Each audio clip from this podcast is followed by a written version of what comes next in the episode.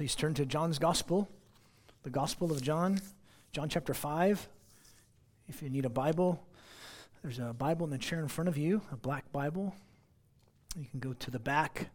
They renumber the New Testament. Page 75 in that black Bible, you'll find John chapter 5. 75 in that black Bible, John chapter 5. And we're going to finish the chapter, John, uh, of the chapter of, going to finish John chapter 5. There we go. Couldn't get it out. Going to finish that this morning. Worked out good to finish this chapter. Then we'll be gone next week, and then we'll uh, start in in chapter 6. Which is pro- that chapter 6 is probably one of my favorite chapters in all of John's gospel. John chapter 5, uh, we'll start in verse 30, go to the end of the chapter, verse 47. John chapter 5, starting in verse 30 to 47. Uh, John chapter 5, verse 30. I'm not able to do anything on my own. As I judge, I, as I hear, I judge, and my judgment is righteous because I do not seek my own will, but the will of the one who sent me.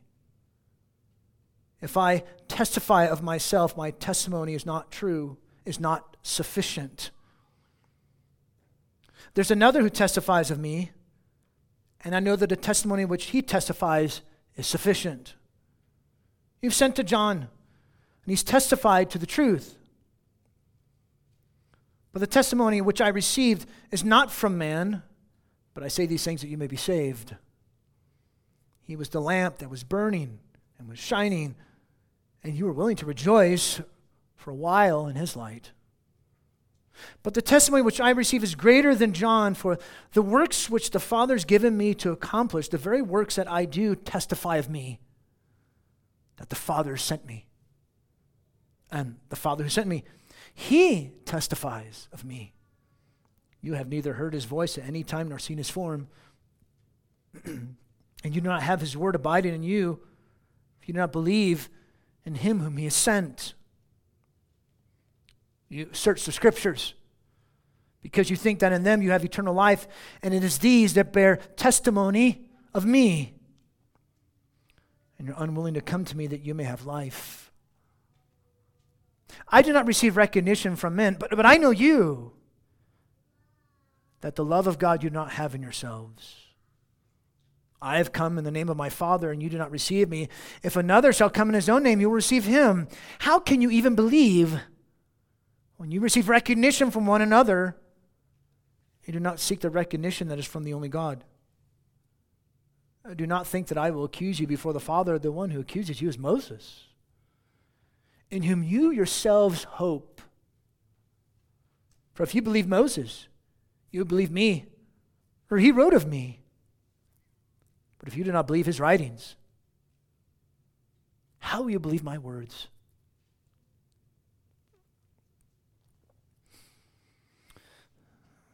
I remember a situation which you've probably experienced it yourself. There's a couple, young couple. Nothing against you, Dutch and Katra. Don't, don't worry about it and they have the little one, their two year old, maybe three. The parent said, It's time to go. Ah! No! I don't want to do that. No! No, I don't want to. Ah! You ever experienced that? No? Walmart, that's the place that happens. Ah! Those kids ah! flailing their arms, maybe on the ground throwing a tantrum. I don't want to do that. You can't make me. How does that connect with today's passage? How does that connect with today's passage? The call is to come and receive Jesus. Come believe into Jesus. Come know Jesus. The call is come. The invitation is there from John the evangelist to his readers, to us. Come, receive. But we won't. If you want to sum up these verses, verses 30 through 47, it's this we won't. We won't. I don't want to do that. No. We just won't come to Jesus. All humans have this inherent unwilling attitude towards Him because when it's all said and done, it comes down to this we don't love God, we love ourselves. You could even have that as the title. We love ourselves. We don't come because we love ourselves. We're unwilling. I mean, why does the child not want to go? Who does that child love? Herself, himself. See, this passage, it unveils and, and reveals our deepest problem. We love ourselves. Uh, we love darkness rather than the light. Unless the light awakens us by the life giving Spirit, we will remain in our self love. That's why Jesus said in verse 25 Truly, truly, I say to you, an hour is coming, and now is, when the Son of Man, excuse me, when the dead shall hear the voice of the Son of God, and those who hear shall live. This is what he's talking about. He speaks, and you're given life. And, and unless the light awakens us, we will remain in our self love. in spite of all the evidence that supports Jesus' identity, which is verses 31 to 39. Jesus presents evidence to who he is. When you're doing evangelism, you don't say, Well, I can't present to you the evidence of Scripture. That's ridiculous. Give them the evidence of Scripture. Jesus did it. But in spite of all the evidence that supports and points to Jesus' true identity, our problem as humans is that we love ourselves. We seek our own recognition instead of God's recognition. That's why we need a heart change. We need a heart change. We need someone to speak life into our dead hearts. Praise Jesus we gathered together to sing about the fact that He's rescued us from our self love, hasn't He? Yeah. But, but, yeah, even as Christians, even as Christians, this, this is a challenge to us. To what extent do we love ourselves and not Christ and His body?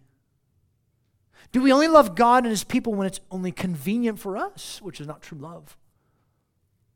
This will be a challenge to us to what extent do we love Christ? To what extent do we love his body? And yet, praise Jesus, he's rescued us from our self love. And praise his name that he continues to forgive us when we do display self love, doesn't he?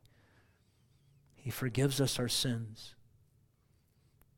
And that's the, that's the irony in this whole passage. What is true, real love? This, this, is, this is the irony and this, this whole uh, scenario and dialogue that Jesus brings up. While we were yet sinners, loving and serving ourselves, God sent his only begotten Son who died for us. He sacrificed himself on our behalf for our sins. That's the irony in this. When we were so full of self love, God gave himself. Isn't that ironic? When it, Jesus said in chapter 3, uh, um, the light does not, the, the darkness don't want to come to the light. It rejects the light. It doesn't want to be exposed. And yet, the light has come. That's grace, isn't it? This, this is God's grace. And we're challenged let this be a challenge to us to show true, willing love for our Savior and to show the same grace toward his body.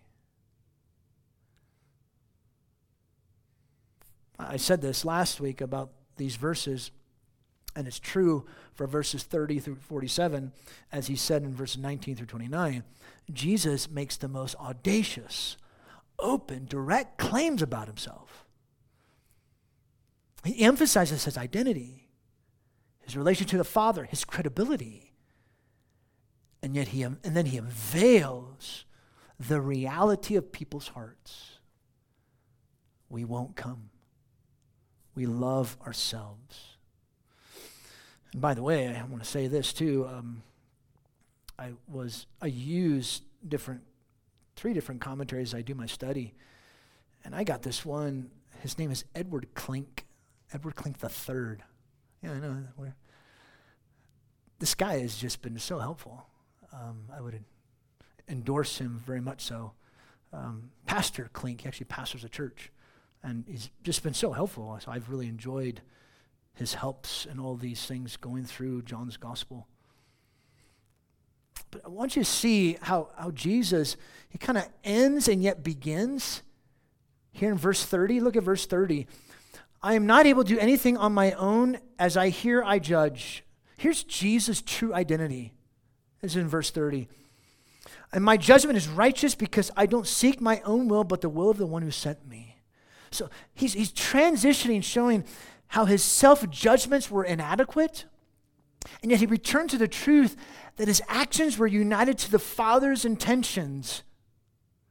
He sought the Father's will. That's his relation to the Father. This is who I am. I'm the unique Son who's loved by the Father. Oh, we mentioned this, I mentioned this last week the ontological equality, but economic subordination. Which is why his judgment is just or, or righteous. Because what's the reality of his will? He's dependent upon the word and will of the Father. Period. This is who Jesus is. The unique eternal Son, loved by the Father. This is his identity. This is who he is. This is who Jesus is before us. I will do whatever it is that the Father wants me to do. And now notice what he does now in this part from verses 31 all the way to verse 39. He gives evidence for his identity. I'm going to give you the evidence for who I am. Prove to you, this is the proof. I'm not just doing this self testimony thing or self testifying. Because notice what he says in verse 31. If I testify or bear witness of myself, my testimony is not true. And probably a better word would be sufficient. If I testify of myself, my testimony is not sufficient. He's fully dependent upon the Father, so his testimony of himself is not sufficient on its own. His testimony, as Klink said, is rooted in the Father, it's empowered by the Spirit. Because if it's not, the triune God relationship is in jeopardy. The Father testified of the one whom he loved dearly, whom he loved for eternity. Look, at what he says, verse 32. There's another who testifies of me, and I know that the testimony which he testifies is sufficient. This is none other than the Father. And you couple that with Jesus' testimony, his testimony is sufficient. And now, what Jesus does, he gives here's four uh, co participating testimonies as, as evidence of who Jesus is. Notice how he begins. First, John the Baptist testified. Verse 33 You've sent to John. They sent an envoy, the Jews, to John, who was sent by God. John was. And he testified to the truth. They sent this envoy to find out who John was. Uh, they recognized John's testimony. Look at what Jesus says, the end of verse 35. Uh, you were willing to rejoice for a little while in his light. There was fervor around his ministry. They were like, oh, who's this guy? Oh, maybe Messiah is coming. They were like, oh, excited about John the Baptist. Wow. They're all like, you know, who, who is he? What's going on? Is there Messiah going to come? They were willing, willing to rejoice a little while under his testimony, and yet the problem was they missed the object of his testimony Jesus. missed it entirely, right over their heads. But he says, Jesus says, John testified to the truth, which was testifying to Jesus, who is the truth. And what did he say? Behold, the Lamb of God who takes away the sin of the world. And it's to the testimony of John. Notice Jesus says, I, I, I don't receive this from men. It's not what I receive. But I say these things that you may be saved. In other words, it's not from man. Ultimately, his this man testimony it's insufficient. Jesus is not dependent on human testimony, but even though he's not dependent on human testimony, and even though John's testimony was limited, he was the voice in the wilderness proclaiming salvation to the world. John the Baptist. Look at what he says about John, verse 35. He was a lamp burning and shining, sent by God, rooted in the triune God, this was, divinely ordained. He was like a lamp, a portable lamp. He was not the light, but he testified to the light, chapter 1, verse 7. He burned, he shined, because he, he was the one who manifested the light to the world. So John the Baptist testified. There's the evidence. Number two, the works of Jesus testified. Verse 36. But the testimony which I receive is greater than John. For the works which the Father has given me to accomplish, the very works I do, testify of me. God Himself was working in and through His Son because it was the Father who gave those works to Jesus. Well, what are the works? Obviously, the signs were included in those works. But it was Jesus' highest priority. It was Jesus' highest priority to accomplish, to complete those works. But the greatest of the work would be his death and resurrection. His whole mission was to come and die. because it would be the work of redemption, the cross, that's the greatest work that Jesus would do. So these works testified, bore witness. They were proof of who he was, the evidence of who Jesus is, his identity. John the Baptist, his works. The end of verse 36 that the Father has sent me Verse 37 And the Father who sent me, he testified of me. Number three, the Father testified. Here's the proof of who Jesus is John the Baptist proved it, his works prove it, the Father proves it. The Father gave his Son the works. And the Father testified to the truth of his Son. But notice, Jesus doesn't say how, he doesn't specify that. And you can speculate. Well, maybe he did this, maybe. Jesus doesn't go into that. But notice what Jesus does do at this point. Regardless of how the Father testifies, when it came to the Father, these Jews, verse 37, have neither heard his voice at any time nor seen his form. Verse 38, you do not have his word abiding in you, for you do not believe the one whom he sent. Notice how he's beginning to go into the purpose of his dialogue.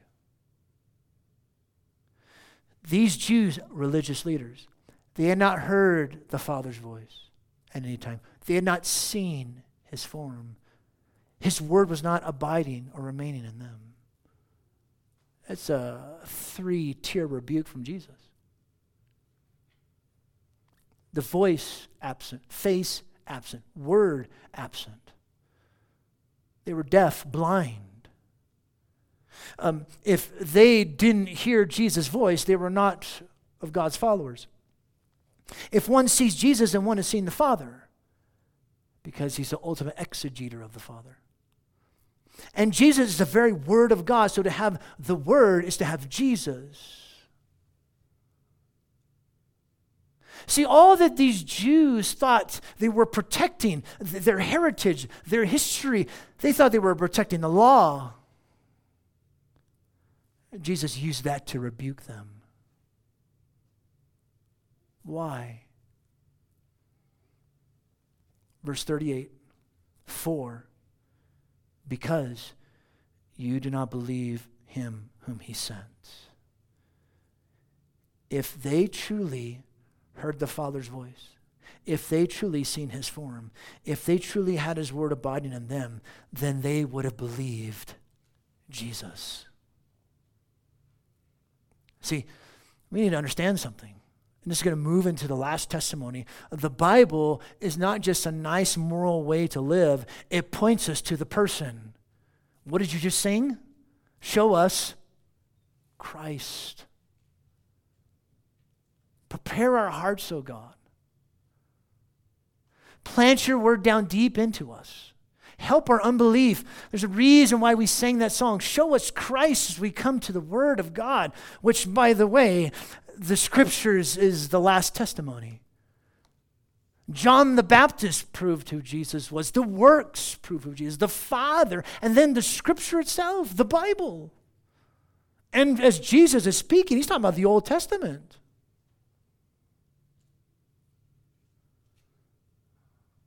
And notice how Jesus, he rebuked the Jews for not seeing him. In the word, verse 39, you search the scriptures. You make careful, thoughtful effort. You're, you're, diligent studiers of the Old Testament to learn Scripture because you think that in them you have eternal life, and it is these bear witness to testify of me. That's audacious, isn't it? That's an open claim. Jesus rebuked Jews for not seeing him as the heart and central theme of the Old Testament scriptures. They were blinded to the true subject matter of the Old Testament. Oh, they were diligent studiers of it. And they were protecting that law, right? It was like a lucky charm to them. And yet, know this there is nothing within the study of the scriptures itself that gives life, especially when the true purpose and focus of the word is denied or rejected. See, this is the key to every human on this planet. Apart from the Spirit of God opening people's eyes so that they embrace the Word of God in the Word of God, they will never believe in the truth. Never. That's why Jesus said, An hour's coming, and now is, verse 25, when the dead shall hear the voice of the Son of God, and those who hear shall live. He's talking about spiritual life. Remember, we looked at that last week? The spiritual life. They must be awakened to that.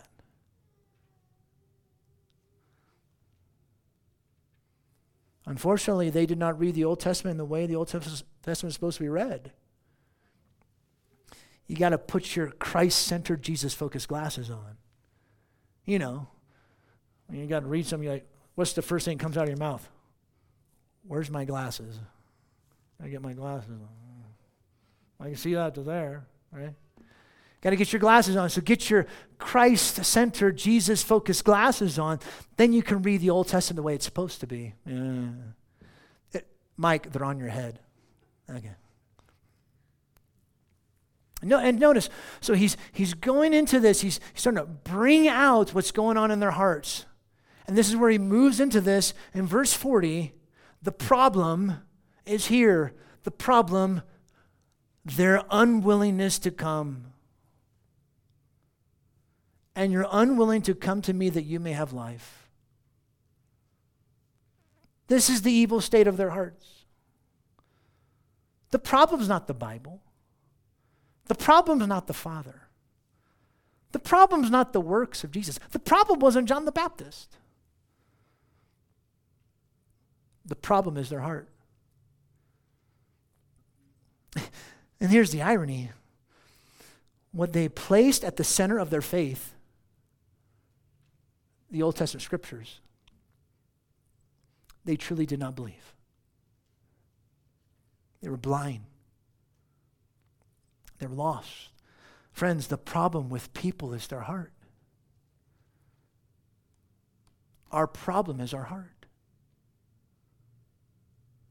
the testimony of John, the proof of Jesus' works, the proof from the Father, the proof from the Bible falls on deaf ears if it's stripped of the powerful, life giving Spirit of God. Or what did Jesus call it?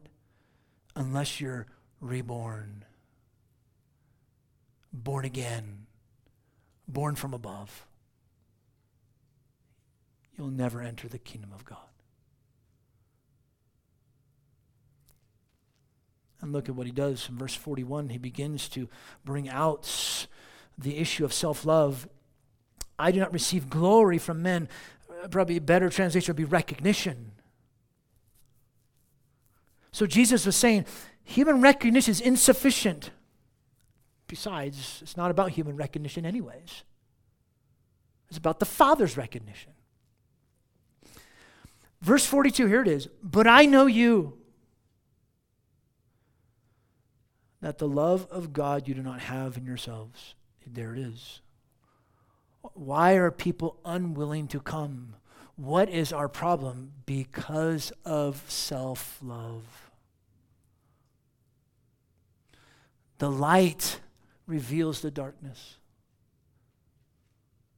He manifested the true nature of their hearts. See, this is actually the point of the whole dialogue. Uh, Jesus knows that humanity does not possess a love for God.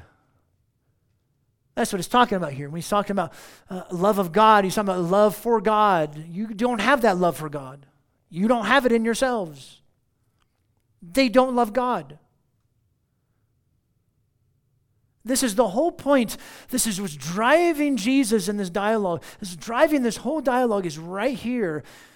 People are filled with self love.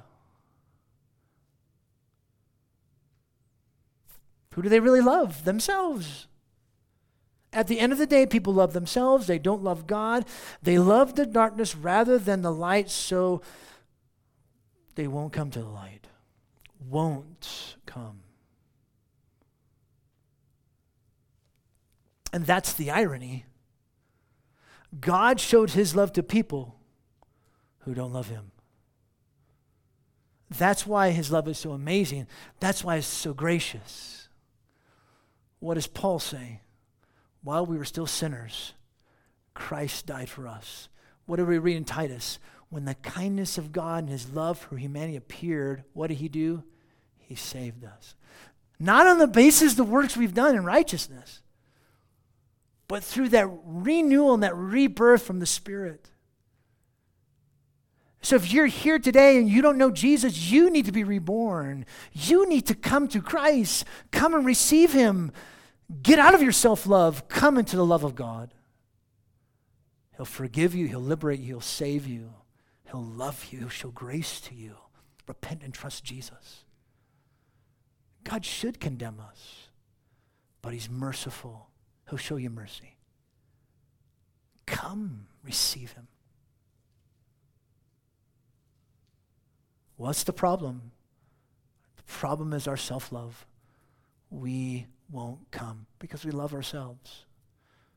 And look at what Jesus does, kind of closing off this these audacious claims, and he says even more audacious claims from verses 43 to 47. He, he gives examples of their self love. First, their self recognition.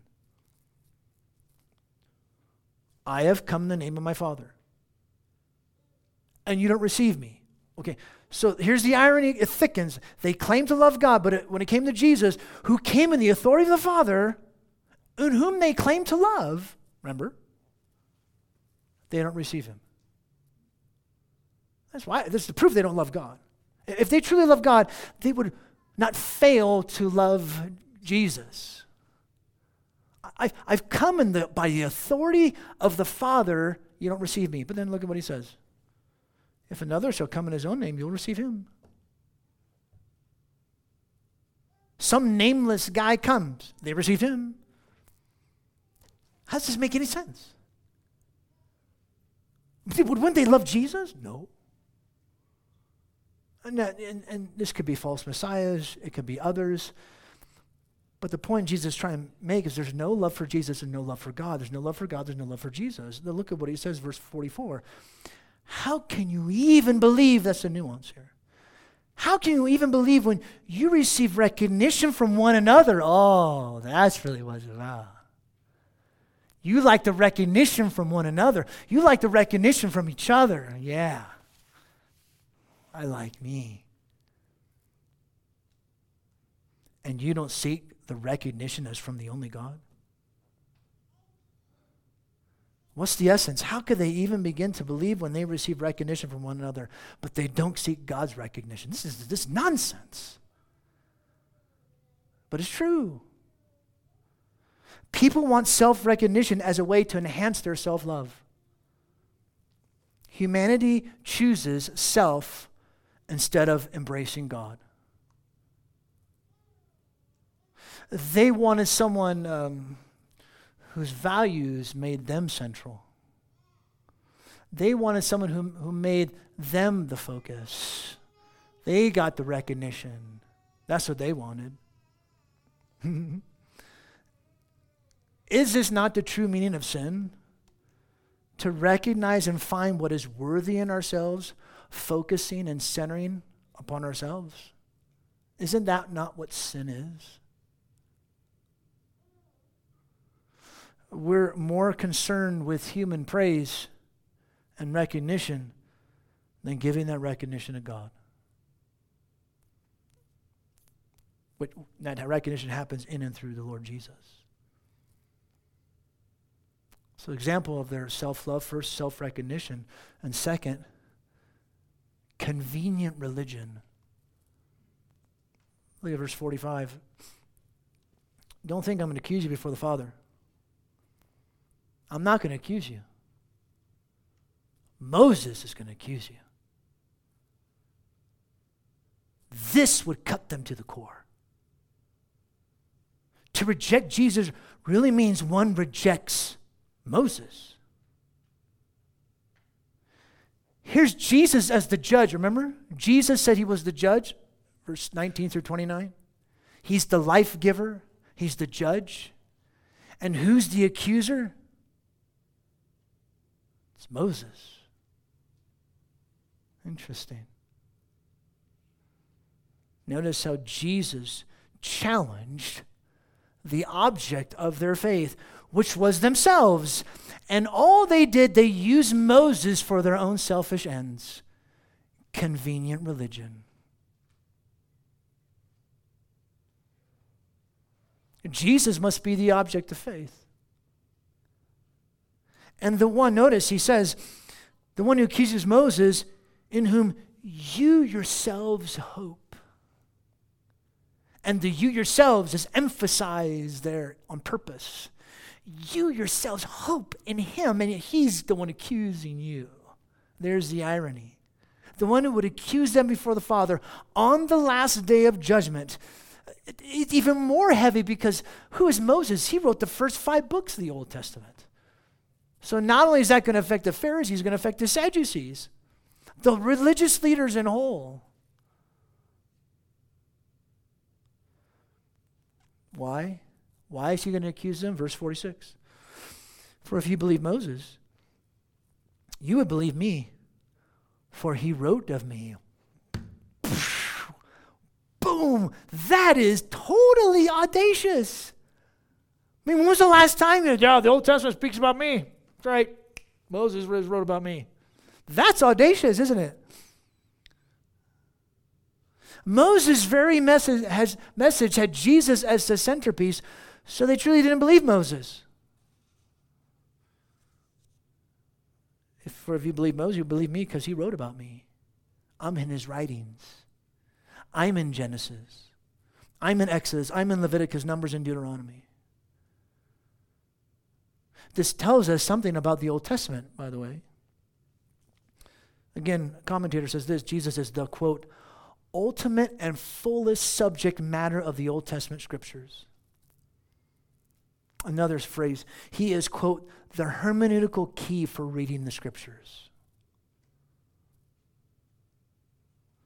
So the Old Testament must be read. We must read the Old Testament in the way the Old Testament is supposed to be read with Christ centered, Jesus focused glasses on. And look at how he ends, verse 47. But if you don't believe his writings, how will you believe my words?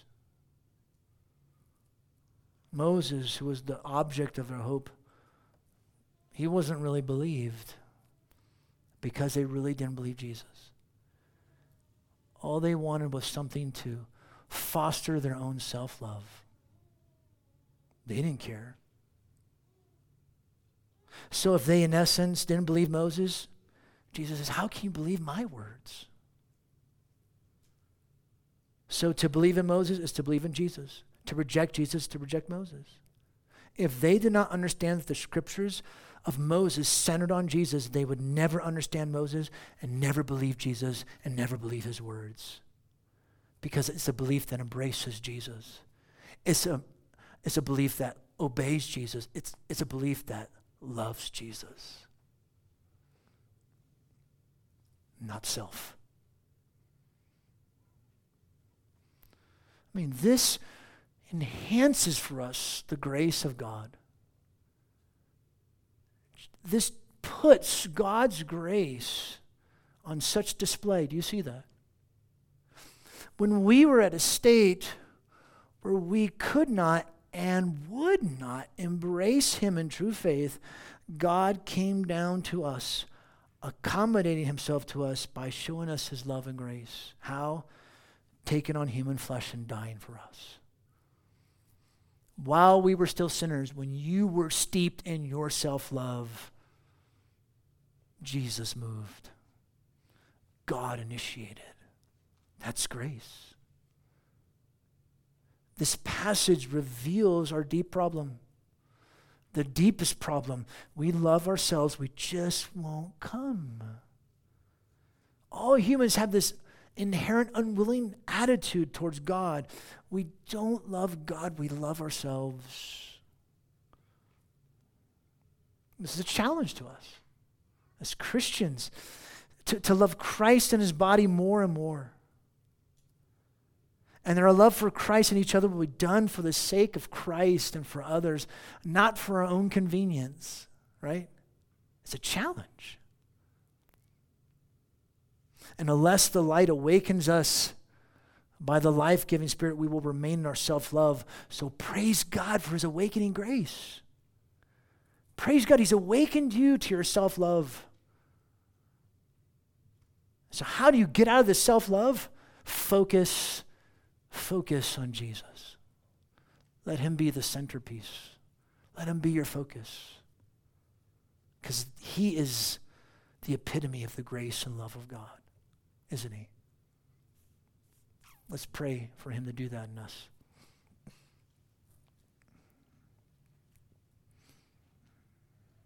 Our Father, we know we fall short. There's days where we are filled with our self love, and thank you. We say thank you for rescuing us from our self love.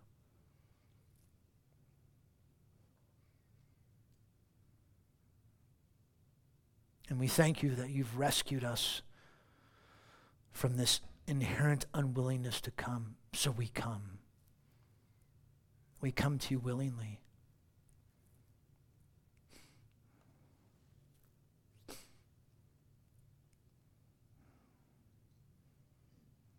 Make known our self love.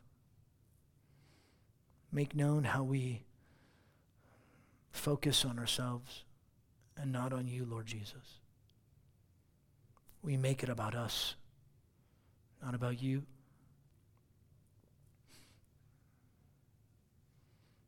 Spirit of God, we pray, awaken that more and more in us by your power through the word to show us Christ through the words of Scripture, the ancient words of the word. to be a people of grace who have experienced your grace, rescued out of our self love. I encourage you these few moments.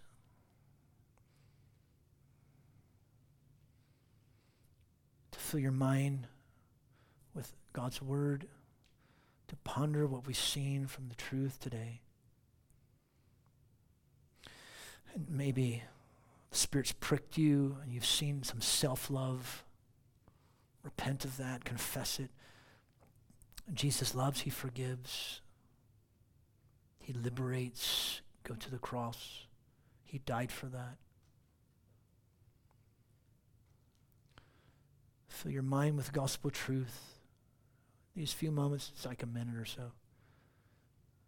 Take this time, if you would, between you and the Lord. And then pray, Lord, plant your word down deep in me, deep down in me. Please take the time and do that now.